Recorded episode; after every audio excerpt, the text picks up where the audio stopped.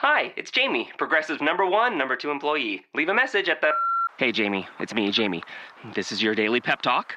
I know it's been rough going ever since people found out about your a cappella group, Mad Harmony, but you will bounce back. I mean, you're the guy always helping people find coverage options with the Name Your Price tool. It should be you giving me the pep talk. Now get out there, hit that high note, and take Mad Harmony all the way to nationals this year. Sorry, it's pitchy. Progressive Casualty Insurance Company and affiliates. Price and coverage match limited by state law. Hello, I'm Matt Williamson. This is the Locked On NFL podcast. We're going to do another short today on the tennis or the Tampa Bay Bucks, and I just did one on Tennessee. And kind of the theme with them was I feel like they're going in the right direction. A lot of people are talking them up as a playoff type team, but I'm cautiously optimistic with, with Tennessee, where Tampa is another team. You know, both quarterbacks were obviously drafted back to back. You know, in the 2015 draft, one and two, Winston and Mariota, and a lot of people were talking about Tampa Bay being a breakout team, and I feel more confident about Tampa Bay. I think they're further along, but their division's a lot harder. you know, I mean, uh, Carolina and New Orleans, I think, are both going to be serious competition, and Atlanta was great last year, and have no reason to think that's going to change. So the results might not show it, but I think Tampa's the better team out of the Bucks and Titans clearly right now. And that's not to say Winston's better than Mariota. I'm really, really high on both. Very different players. I like what they've done around Winston, especially adding DeSean Jackson. He's going to be an aggressive downfield thrower. Uh, I think he's kind of a 80s throwback quarterback, run the ball a lot, play action, seven step drops, big arm. Um, has that closer mentality that you know I want the ball in clutch situations, short memory, but they are going to run the ball a lot. I think Doug Martin is a huge key to the success that this offense has.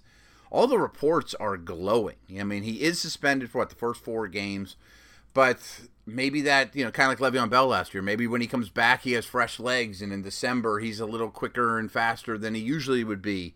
Um, but every you know he's had a quite the offseason, say the least. And, you know, his career could be in jeopardy. Maybe he's massively rededicated himself. I think Martin comes back and has a big year for them. And that would be gigantic. My biggest concerns, other than the running back position until Martin returns, is the offensive line. And it just seems that they like their offensive line a heck of a lot more than I do. They, they just have done very little to address it. Um, a lot of faith in Donovan Smith, and I'm not quite sure why. I know you know he was second round pick in that 15 draft, but he hasn't played all that well. I like Marpet a lot.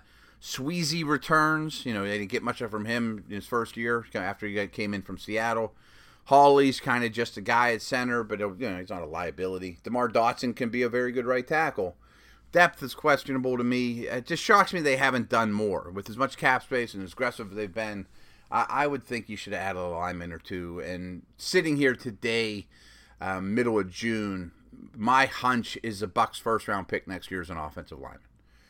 Speaking of first round picks, OJ Howard falls in their lap.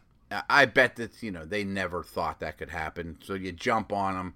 I don't know that he's a foundation piece of the offense now, but I think he will be before long. Cameron Brate is not going away. He's an excellent, sure handed move tight end that can do a lot for you. I don't think this draft pick is an indictment at all that they don't like Brate. They just couldn't believe Howard was there, so they took him. Great. You know, you're going to see a lot of tight, double tight end sets. Howard can block, he can be in line. Brate, I think, will be more the move guy. So that's a great, a great situation and a nice safety blanket to grow with Winston as well. Mike Evans is a total stud.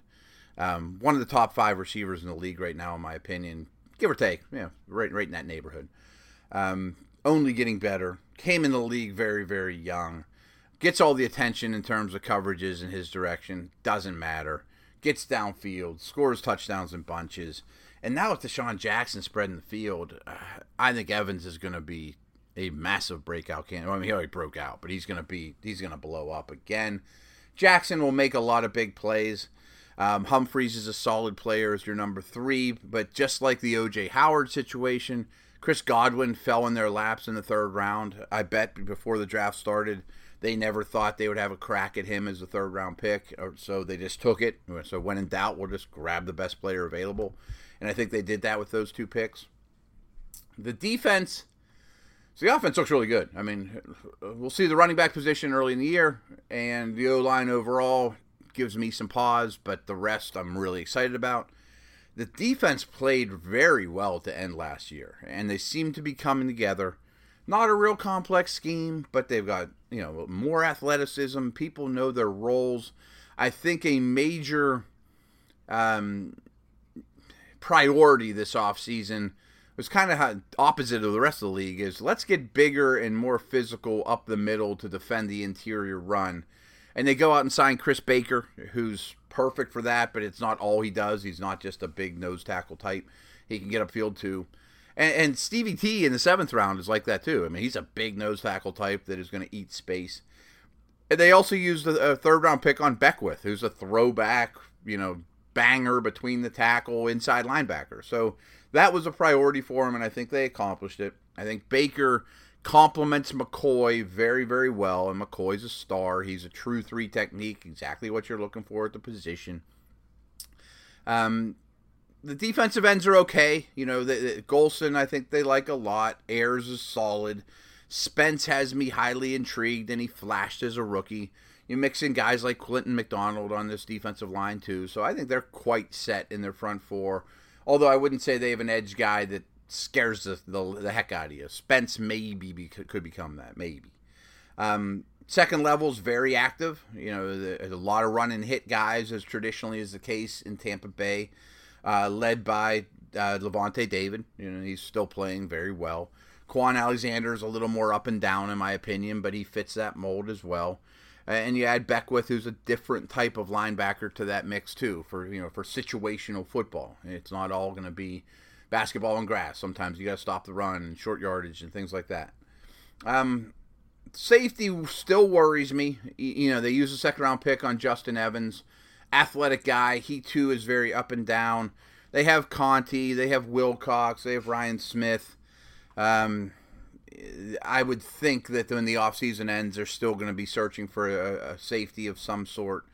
The corner situation is okay, but depth and is a bit of a worry, you know, with as much nickel and things as you're going to play. Grimes played very well for them last year, but he's certainly getting up in age. He's not going to be here forever.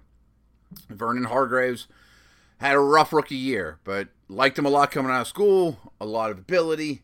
Uh, the other corners here don't get me real excited. You know, Josh Robinson, uh, they're okay, um, but that's an area of concern. So, secondary in general worries me. Offensive line worries me. But this is an improved team. It's a fun team. I like the direction they're going. An aggressive front office, an aggressive quarterback. Yeah, I think the Bucks are going to be a lot of fun to watch this year. Progressive presents Mindfulness with Flow. Before you lies a beautiful meadow. In that meadow, Progressive Direct has placed its auto insurance rates alongside those of competitors. You select the lowest rate and feel a great sense of calm a great sense of. Compare Progressive Direct rates with competitors' rates so you can rest easy. Visit progressive.com. Progressive Casualty Insurance Company and affiliates. Comparison rates not available in all states or situations. Prices vary based on how you buy.